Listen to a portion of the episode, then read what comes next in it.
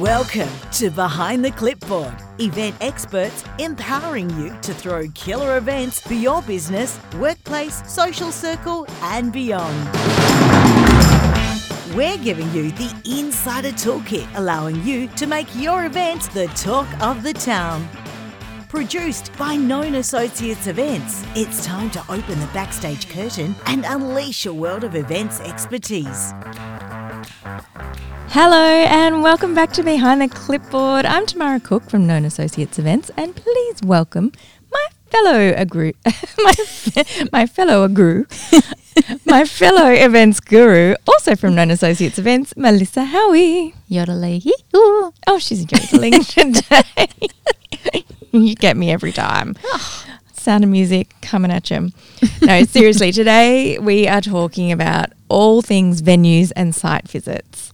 Very important part of the event planning process. So to kick us off, Mel, what is a site visit?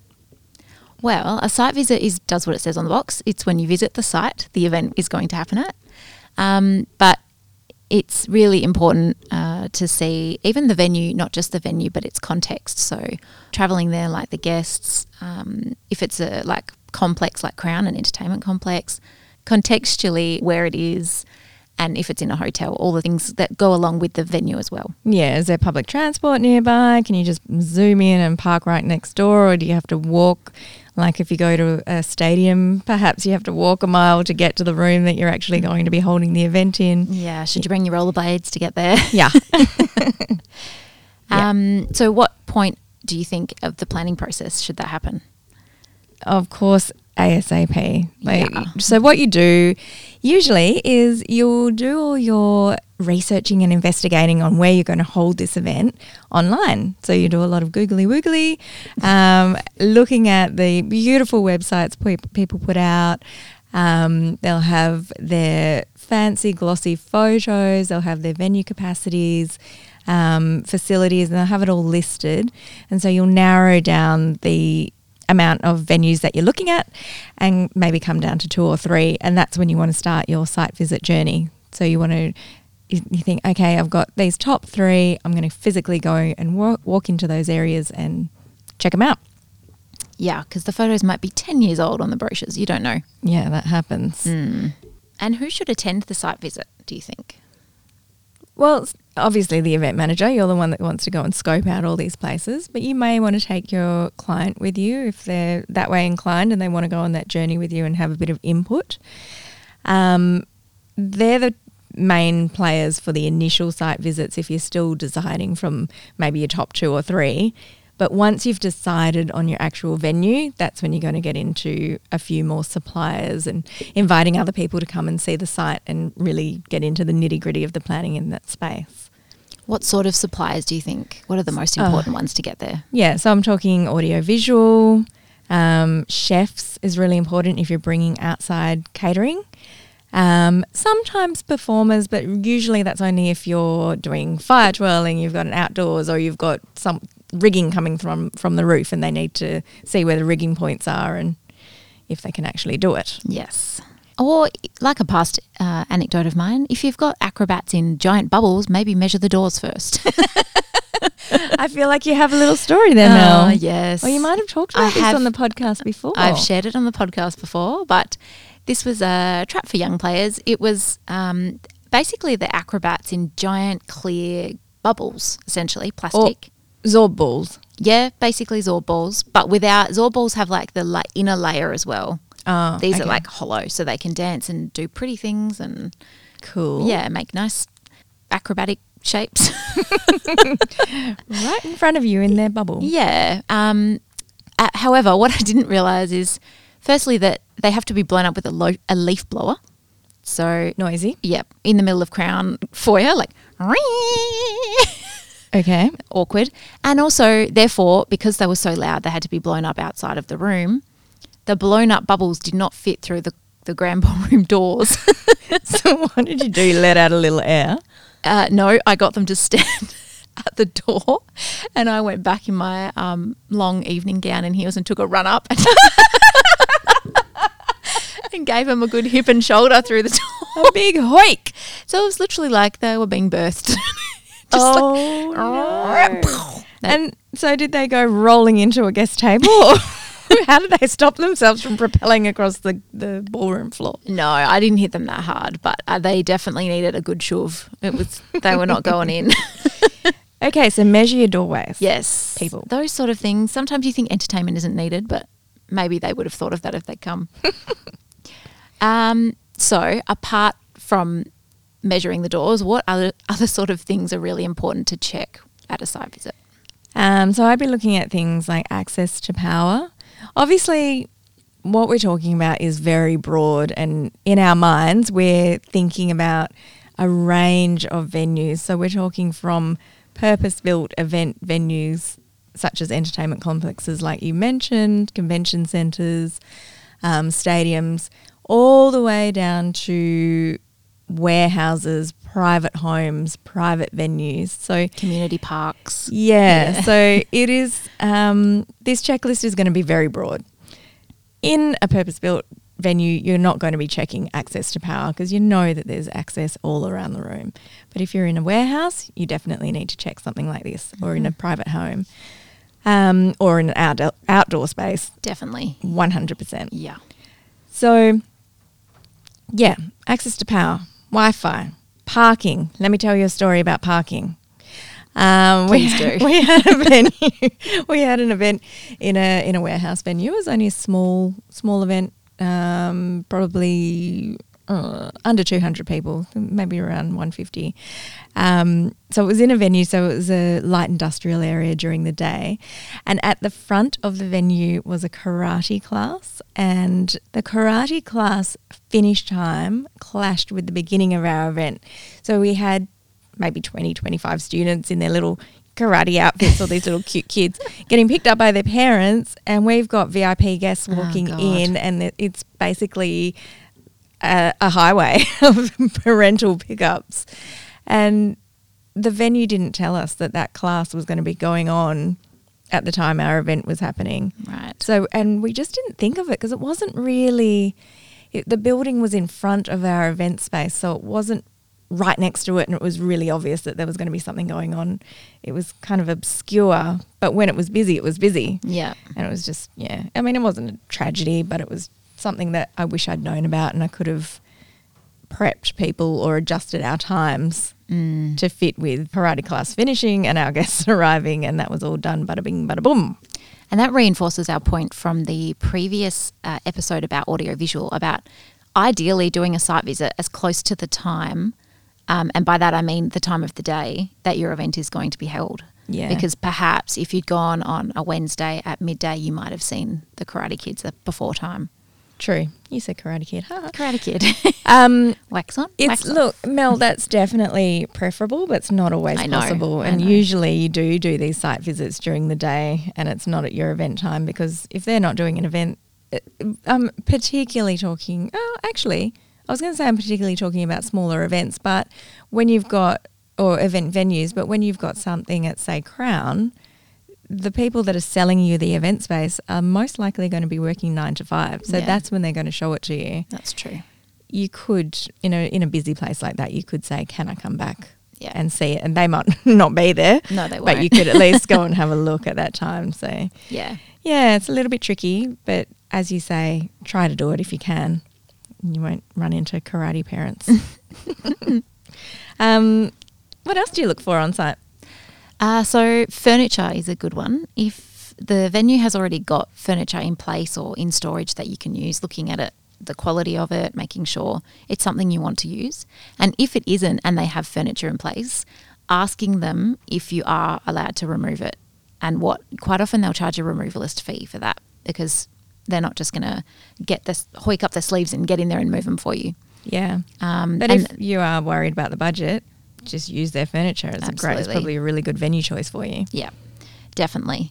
AV equipment is another one. So what's available, what's built in. Quite a lot of venues include like minimum lectern and a microphone, and some venues stage pieces as well. But that's assuming it's a purpose-built venue like you were saying before. You're probably not going to find a lectern or a stage in a park, but you could try. And then signage is another really important one. So checking whether you need human signage, whether it's really tricky to get up there, or whether a physical sign will do. We had that problem recently with an event at Crown, in that we used the Crystal Club, which usually is only accessible to guests staying at the hotel, and it's an exclusive VIP level of room. Mm-hmm. So we didn't realise until the site visit, but we needed someone down at the bottom of the elevator with someone's scan card scanning people up the lift. Yeah. It's also a really good opportunity to have meet and greet. Yeah. It's the same at Optus Stadium when you go there and you have to park in one spot and then walk to your event and space. Walk. Yeah. And you're going this way, you're zigzagging all over the place to get up the floors and around the oval, and human signage is a fantastic way for people on their journey to meet someone. And actually at an event that we did at Optus Stadium, we did entertainment all the way along. So we had dancers at one point, and then when they did their little bit, then they'd point people in the right direction for the next part of their journey. We've had food stations along the way. So you can make it really fun and welcoming if they've got, it can be up to a 10-minute walk to get to the venue if you're in a stadium. I'd love that, especially if a drink is one of the first stations, because I'd love to saunter along with a drink in hand. Perfect. Yeah. Pick up some fairy floss and a champagne. Absolutely. Nice. And then measuring out stuff, I suppose, or making a rough map in your head is a good idea to do at a site visit. Yeah, or scribbling a mud map down, so really figuring out where you're going to plot things. Once you've seen the room orientation, where are the best places for your speakers to stand, for your audience to stand, for your furniture to go, and to create those zones. So often in Known Associates event spaces, we'll create 3 to 4 zones. So we'll have a lounging area, we'll have cafe seating, we'll have high tables, we'll have a dance floor. So we map out exactly where those bits and pieces are going to go, and we also take into consideration the sound in those areas. So if you've got older people, you probably want them in the low seating areas where it's comfortable and away from the speakers so they can have a conversation. Dance floor obviously as close to the speakers as possible, and it can be anywhere. If you're dancing, it can be up a flight of, up another level or whatever. No, I love that. Zones is really helpful, especially when there's a mixed crowd. Yeah. Not everyone's there for the same reasons. They're there to support a cause, but they're not all there to party. Yeah. Some are there for lovely, quiet conversation and a good chatty.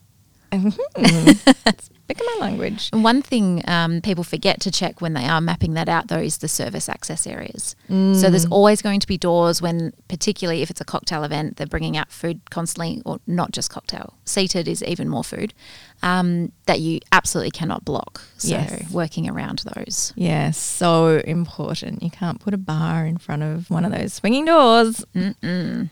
One of my favourites to check is the loo. Oh, yeah. Yeah.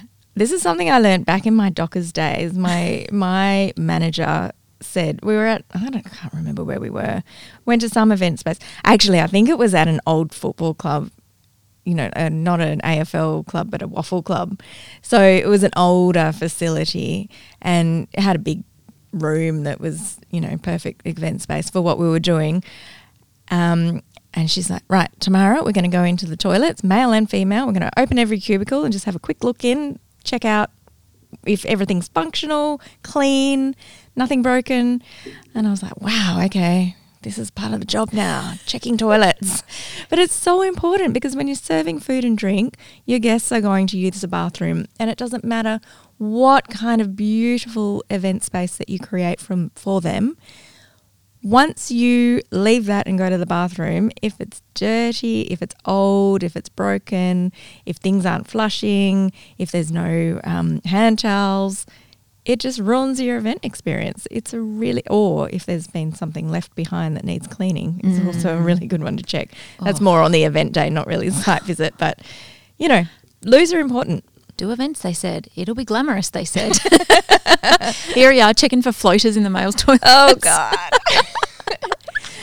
Yeah, it can be nasty. And that's your opportunity to note that you're going to bring some florals to put in the toilets just to jazz it up a bit, or maybe a diffuser just to give it a nice smell. The site visit is when you can figure these things out. I wonder if you'd be allowed to go on the male toilet, though, if it was during business hours. Yeah. Yeah. You can. Someone can go in and check first, right? Is that how it works? Yeah, you just call out. Yeah. Event manager coming through. Yeah. Hey, carry your clipboard. You're allowed in anywhere. I mean, the way the world's going, hopefully unisex toilets are becoming a thing. Yeah. Yeah. Mm.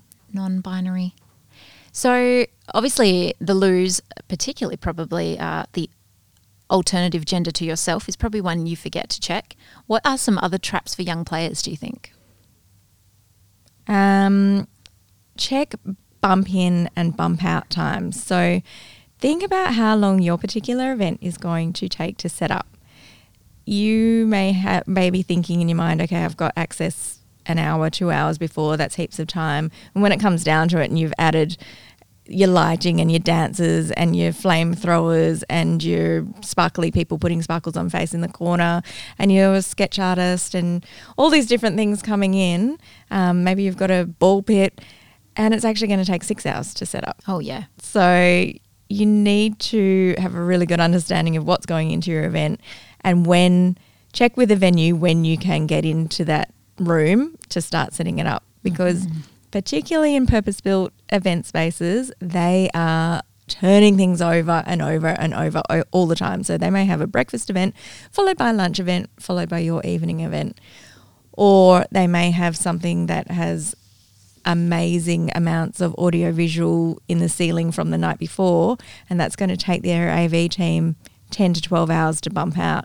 And you're ready for your lunch event or your breakfast event, ready to get in there, and you just can't. So it's a really important question to ask of the venues. What are my bump in and bump out access times? I think it's worth asking as well, like continue to ask if you're not happy with the answer and they don't get a booking closer to the date. If they haven't had a booking, sometimes they'll let you in early, which is definitely worth doing if you can get in there. Oh, relieves so much more stress. Yeah. If you can just get in the day before. And like we mentioned in our last episode, AV in particular takes so much longer to set up than you think it does. Mm. So plan ahead, people. Yeah. What other things do people forget? Access points, I think we touched on. What about delivery docs for the bump in? Oh, yes. They can be quite the paperwork. And scary. There's like people yelling at you, you can't park your car there. And yeah, and quite often you have to do a induction. Yeah, so you've got to go into security and get your little photo taken and put in all your details, and all that takes time as well. So that's adding to your bump in time. And that's a good point to ask the venue, because there's a lot of venues will not let you bring certain things through the front door. So you have to know. I've been in venues where I just did not want to use the delivery dock. And I was like, come on, it's only like 20 centipieces.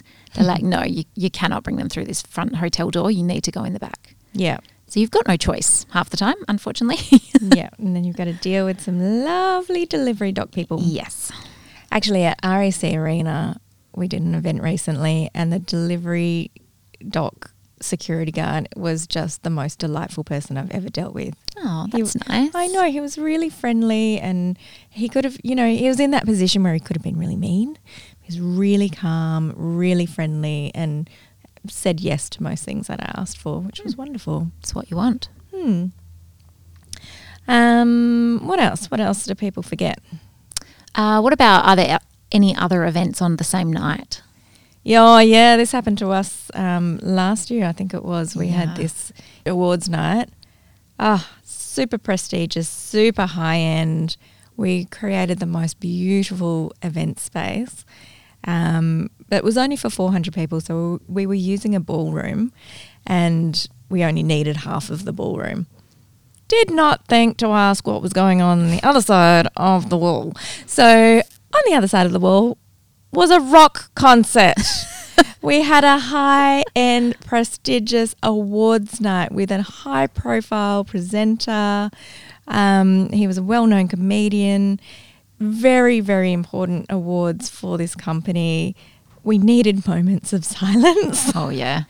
And it worked out okay, because we realised while we were bumping in and there was sound checking next door really loud, we realised, okay, we're going to have to rejig things to ensure that we're not doing the really quiet award ceremony part of the night when they're rocking out next door. Because as much as they had worked to change the orientation of the other event, so the venue, I was really a little bit annoyed that they hadn't mentioned that this was happening.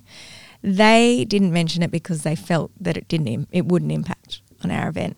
So they orientated their room so that all their speakers were facing away from our event space, and ours were the same. But yeah, when it came to rehearsals, we could hear. They were super loud. Their whole point of their event was to showcase bands. So it was just a bit of a disaster. But what we did was we just adjusted our times. I went next door, spoke to the event manager of the band event, and just said, look, when are you doing your rockin' out phases? And I'm going to adjust our timings so that we're not at the same time. Quite often the AV company, particularly in that venue, which was a purpose-built event space, they're using the same AV companies. I remember talking to the AV company and they said, oh no, we'll go and adjust the sound levels on that side because we're aware of it and we're carefully controlling decibel limits on both sides. Mm. So it is something as well that you can get the AV company involved in. Yeah. Yeah, it all worked out on the night. I could hear it at low levels. Me too. But I was listening out for it. Yeah. I don't think the guests took it in at all. And you're in an entertainment complex. Like it's there's going to be sound from other places. True. Ideally there isn't though. I know. In your site visit, ask this question. I also have another example, if I may. Please do. We were running a charity ball and... it was for this beautiful charity, Madala, which works with schools. And we had a lot of people attending. We had tables from several schools around Perth. And next door, and one of the schools was Hale. And next door was the Hale School Ball. So people were coming into our event space saying, oh, I'm looking for the Hale table, and we were thinking, okay, you're on table 36. Next minute's 100 people at table 36. So they're actually looking for the Hale ball. And, it was very quickly worked out, but it was one of those things that if we had just been aware of what was happening next door, we would have been ready for that question. Mm. Okay, is it the Hale table or is it the Hale event that you're looking for? Yeah, that's a really good point.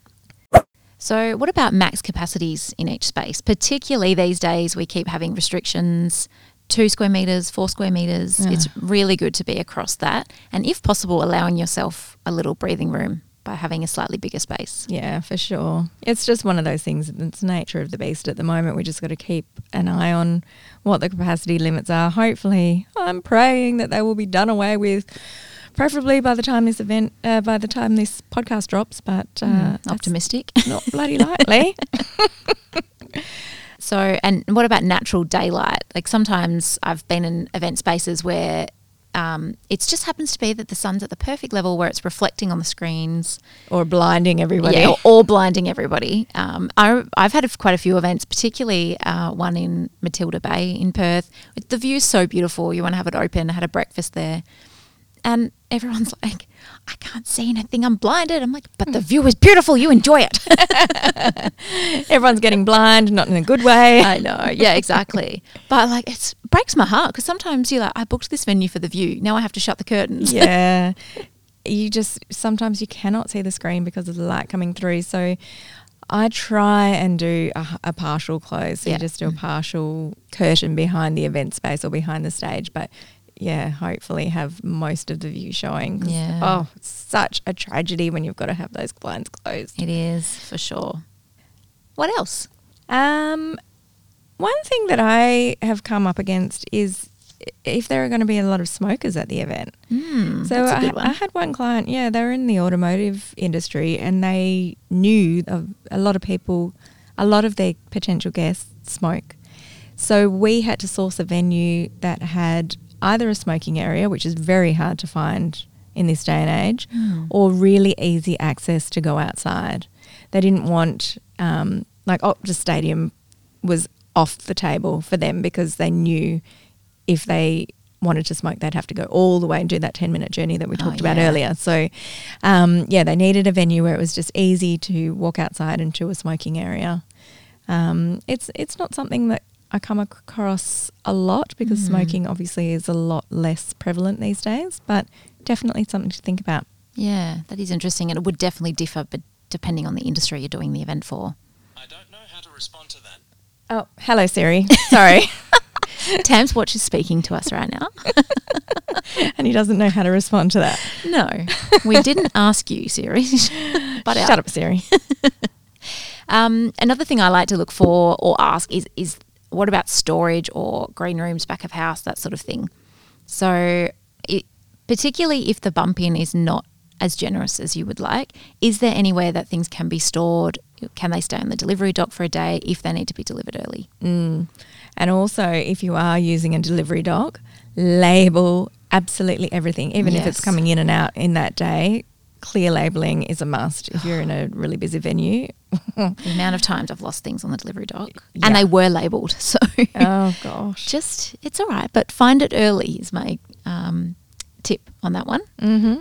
What about blank canvas venues? I know people think they're exciting because of the creativity. What are your thoughts on them?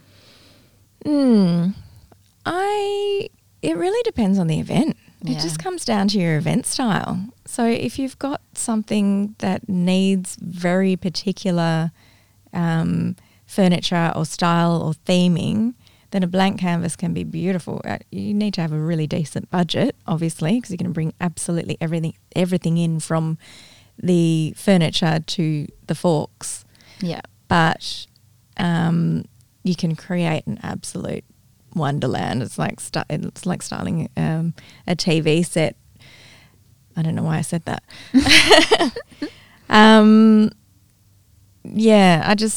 I think it depends on your event style. If you're going for something minimalist, then a blank canvas is great. And totally does depend on the brand, the product you're launching. If that suits the style, for like the stark contrast or trucks or construction, that sort of thing. Really great idea. Oh, we did an event in a warehouse. It was for a company called Built Inc. So they build warehouses, and so they were showcasing. They were showcasing. Well, actually, it was an industry event. They're bringing people together, but they had the opportunity to use this beautiful warehouse as the event set, and there was definitely a blank canvas. It was beautiful concrete floors because everything was brand new. So that's nice. So it's like warehouse vibes but not dirty yet. That's right, exactly. So the paint was fresh, the toilets were all brand spanking new, gorgeous concrete floors, high ceilings.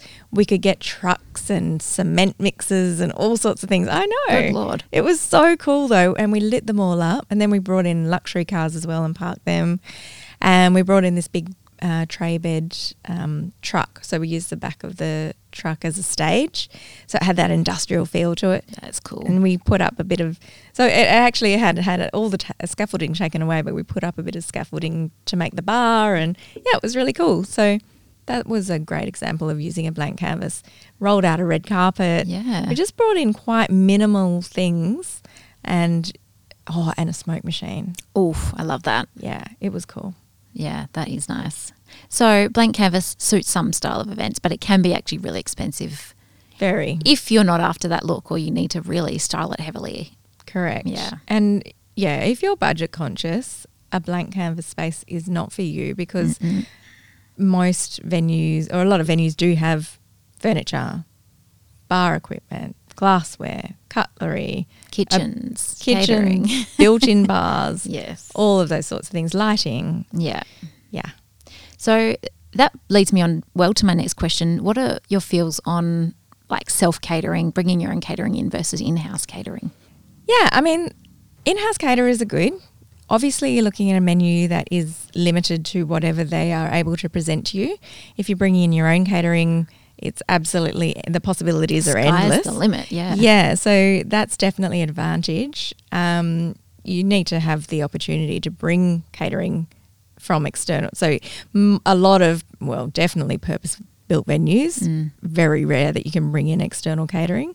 But if you're looking at smaller venues or venues that are flexible, then, it's great. You can bring in your own caterer. You need to definitely check out the equipment and the facilities, and I would – always bring an external caterer to a site visit so you can have a look around and get exactly what they need.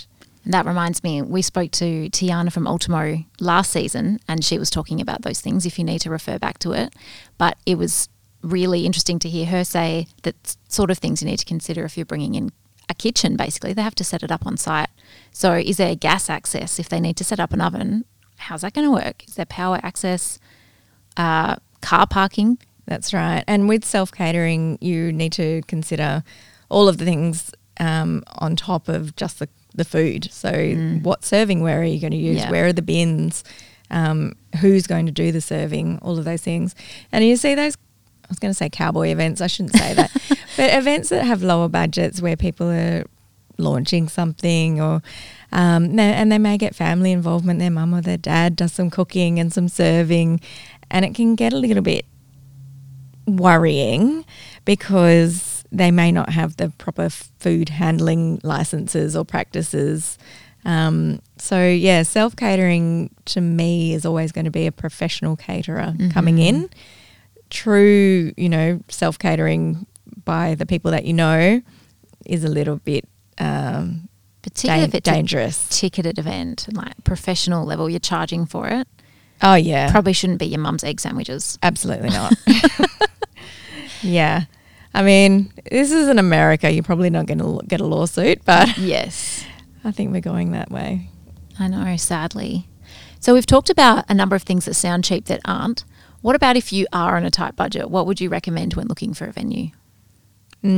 Just go to a venue that's got most of the things that you need. So look around, hunt and hunt and hunt until you find that venue that has furniture that's accessible, that they own, that has some level of lighting, that has basic audio visual, and this could just be a microphone and speaker system. Is it pretty or not? Like, it goes back to the blank canvas thing. You need to fill that space with a lot of things, whereas some venues are beautiful heritage buildings or like they just speak for themselves. That's so true. Add 2 candles and it's like, whoa. That's so true. So that comes down to doing your research and finding that exact aesthetic that you're looking for. Yeah. And you just don't have to create it because it's there. Yeah. A lot of places even have festoon lighting like permanently installed in the gardens. So if that's the feel you want, go out and find it at the venue. Yeah, yeah, it's really good for being budget savvy.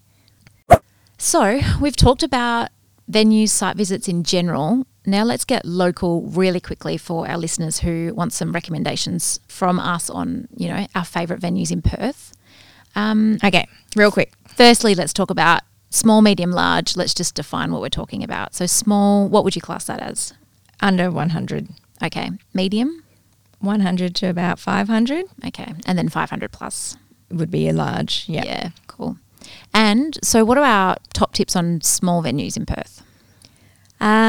Well, I love Feld & Co. I haven't been there in ages, but we launched Behind the Clipboard podcast at Feld & Co. Special place in our heart. It is, and it often pops up in my mind's eye when I'm talking about venues, particularly warehouse venues. Yes. So pretty. But that's in the burbs. It's not for everyone. If you bring it back to the city, right next to our office is a very exciting new event space called Elio. Gorgeous. Tiny little, they've whitewashed it. It looks like a little house, so it's got segmented rooms, one quite large room and then a smaller one behind it. It's just beautiful. Talk about blank canvas. But it's very small for I'd say 30, under 25, 30. Yeah, perfect for photo shoots or stand-up cocktail where you're walking through a few of the rooms. If you're having sit-down, maybe 30. I don't know. I'd have to look it up. But it's really cute and it's right in it's not in the CBD, but it's still in Perth. So there's parking. So it's really easy to park. So it's near Highgate. Love it. Best of both worlds. Yeah. And there's a few other little ones around that, like Cleaver Street, which is in West Perth, and they've got about 60 sit-down, 100 cocktail. Again, it's very central. And then something you might not think about, for example, at Pan Pacific, they've just recently redone their foyer and the restaurants. So there's 2 restaurants there that are only open certain nights of the week that you can go to and hire out. Yes, I love this idea because they've decked it out absolutely beautifully. So you can go in on do a corporate event on, this is off the top of my head, but say a Monday or Tuesday, Wednesday night, and I think they're open Thursday, Friday, Saturday, over the weekend, Sunday. And yeah, they're not being used. They're just beautiful, beautiful restaurants that you can turn into an event space in a second. You don't need to style it. Yeah. Obviously, they'll cater it with their beautiful in-house food. And it's something that is unexpected. Totally. 10 Acre Block is one of them. That's an award-winning vegan restaurant, and that's beautiful. It's got like blush shears and little individual booths and seating sections. And yeah. But and the other one is there's a Peruvian. I was trying to think of the country again. That sort of style again goes back to, if that's the theme you're going for anyway, it's perfect. Yeah. And you don't have to order the food just from that restaurant is the important thing. So they can cross cater. Yeah, so brilliant. Yeah. Yeah, so Uma and 10 Acre Block are two top tips for newbies. But I'm sure there's a lot of, you know, if you look around and find out which restaurants aren't open on certain days. The same thing and with cafes. Yeah. Snap. Because they close at 2 or 3 o'clock in the afternoon. Exactly so. Right. Perfect. And all you have to do is ask the owner and say, would you consider it? Mm-hmm. 9 times out of 10 they will. Yeah. So what about medium size in Perth? Yeah, we've got places we've worked in, like Lamont's Bishop's House. We've been working there a lot lately.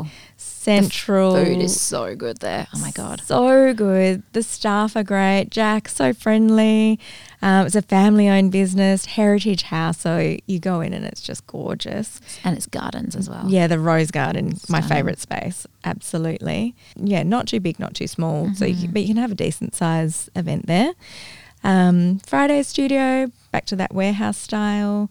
Moana Hall, it's beautiful. Love. Shane, who runs that, is just incredible. He's incredible to work with, really great guy, and his vision for that space just came together so beautifully. Again, another heritage listed building that's been renovated and brought back to life. And speaks for itself. It doesn't need much done to it. Really does. What else do I love? State Theatre. Oh, yeah. Is a great medium-sized one. And it's a venue that I think is quite overlooked as well. I agree. Beautiful building and lots of different spaces. They've got the courtyard, they've got the main theatre, they've got foyers, and they've got a really gorgeous light-filled, during the day, light-filled section that's got windows all around it. It's gorgeous. The glass box. Yeah, pretty much. It's what it reminds me of. Yeah.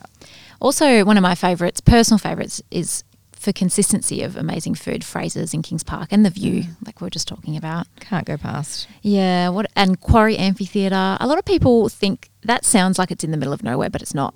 It's in City Beach. So it's really central, and it's so versatile. So it can be amphitheatre style, theatre style, cocktail, sit down on the huge built-in stage they've got there, and so much rigging already for lights and that sort of thing. Yeah, that's a really unique space. Speaking of unique spaces, The Raft. Oh, yeah. It's one of my personal favourites just because of how unique it is. So it's an amazing view of the city, the Swan River, Kings Park. And now one of our friends of KAE is the caterer there as well. So he does amazing food on board. Oh, yeah, Ollie. You can't go past Chef Ollie. Yeah. And we did a whole podcast. We interviewed the people who, Dan and Katie, who run The Raft before it was actually in operation. Yeah. Very exciting if you want to go back and hear more about that space. Another one of my favourites is Vin and Flower. Mm. So this building has a bit of history. It's in Northbridge, and it used to be a very, very popular night spot called The Bog. Oh, my God. It was Irish. The Irish things you were looking for on the toilets. Yeah, I know. And it was such an Irish name in Australia. And, yeah, the double meaning there was not great. But, oh, my God, it was just a night spot that was packed all the time, any day of the week. It used to go off. Mm-hmm. So it closed down for whatever reason and lay dormant for quite some time. And then the geniuses behind Vin and Flower came and spruced it up.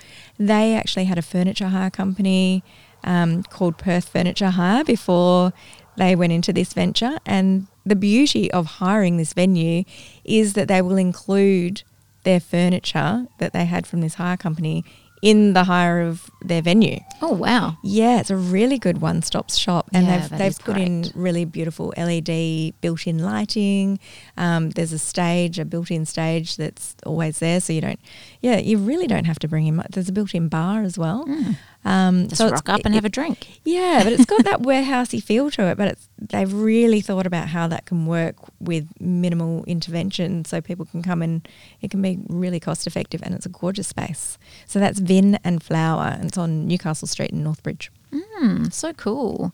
And last medium-sized venue that is one of our favourites is Beaumont on the Point. Yeah, we love Beaumont. Yes. Yeah, it's one of those ones people think, oh, it's too far out of the city. It's much closer than Crown. Yes. It's just on the outskirts of the eastern side of the city, right on the river. Again, they've got a beautiful bar area that could double as an event space if the bar's not busy. But then they've got the purpose-built event space, which is huge and really wonderful. And their food, Beaumont Catering, been around for a very long time, decades in Perth. They're great. Yeah. So large, there's not many. This is a point of contention in Perth. If you want to have a sit-down meal in particular for 500 plus people, what have we got? Crown. Yeah. Optus. Yeah. Perth Convention Centre. Yeah. And RAC Arena. Yeah, the big ones. Yeah. And they're the indoor ones. Of course we have Langley Park and Kings Park, and when we talk about events, I think in our minds often we're thinking about sit-down, fully catered kind of things, but of course there's all the outdoor events that you can do. So, yeah, we've got in Perth we've got such spectacular outdoor spaces. And weather to do it. That's so true. Most of the time. So to close off this episode, what sort of venues would you want to see in Perth more of? Well, I mean, talking about Perth and its weather and its outdoor spaces, it's the natural beauty of Western Australia and Perth itself lends itself to having many more venues that are along the coast or along the river. Yeah, I totally agree. Yeah, that's why the Raft has been such a success because it's right on the river. Something special about having a drink on a warm day and you can see the water or you're on it. Yeah, yeah, it's spectacular. And I don't know with Perth we've got a lot of ageing restaurants that sit in prime locations that you just think, it needs to be bought and tweaked just a little bit. Needs a birthday. Yeah, and could be turned into the most spectacular event space. And I'm not saying that it hasn't been done. We've got Coast down in Fremantle that lends itself to amazing events and doubles as a cafe and restaurant during the day. Beautifully done. And more than that, I think we need to relax the liquor licensing laws because that is like, why can't we have things like in Bali? We have the best beaches where you literally sit on the beach, like your feet in the sand on a cool night, a warm night, cool sand. That's just the best. I don't know why we can't have that in WA. I don't understand that either. We have so much coastline. Well, they brought Kudatar in and plonked it on the river and made it concrete. Yeah. So I never understood that. Such a different vibe. Totally different to what you get in Bali, which is exactly what you just described, sitting on the beach and you're facing the sunset and it's just awesome. Yeah. Those beach bars, 100%. Is it licensing? I believe it is. Us back? Yeah. And development laws, urban development laws. Very sad. Wow, that was also a chunky one. We thought AV was big. Venues is really, I mean, it's one of the most important parts of an event. It is. So you want to make sure you've ticked all the boxes, checked everything you need to. 100%. We hope we've given you some little gifts of gold there. Ciao. Bye. See you next week. Thanks for tuning in. For your chance to have your questions answered or join our conversation, follow us on Instagram at Behind the Clipboard Podcast.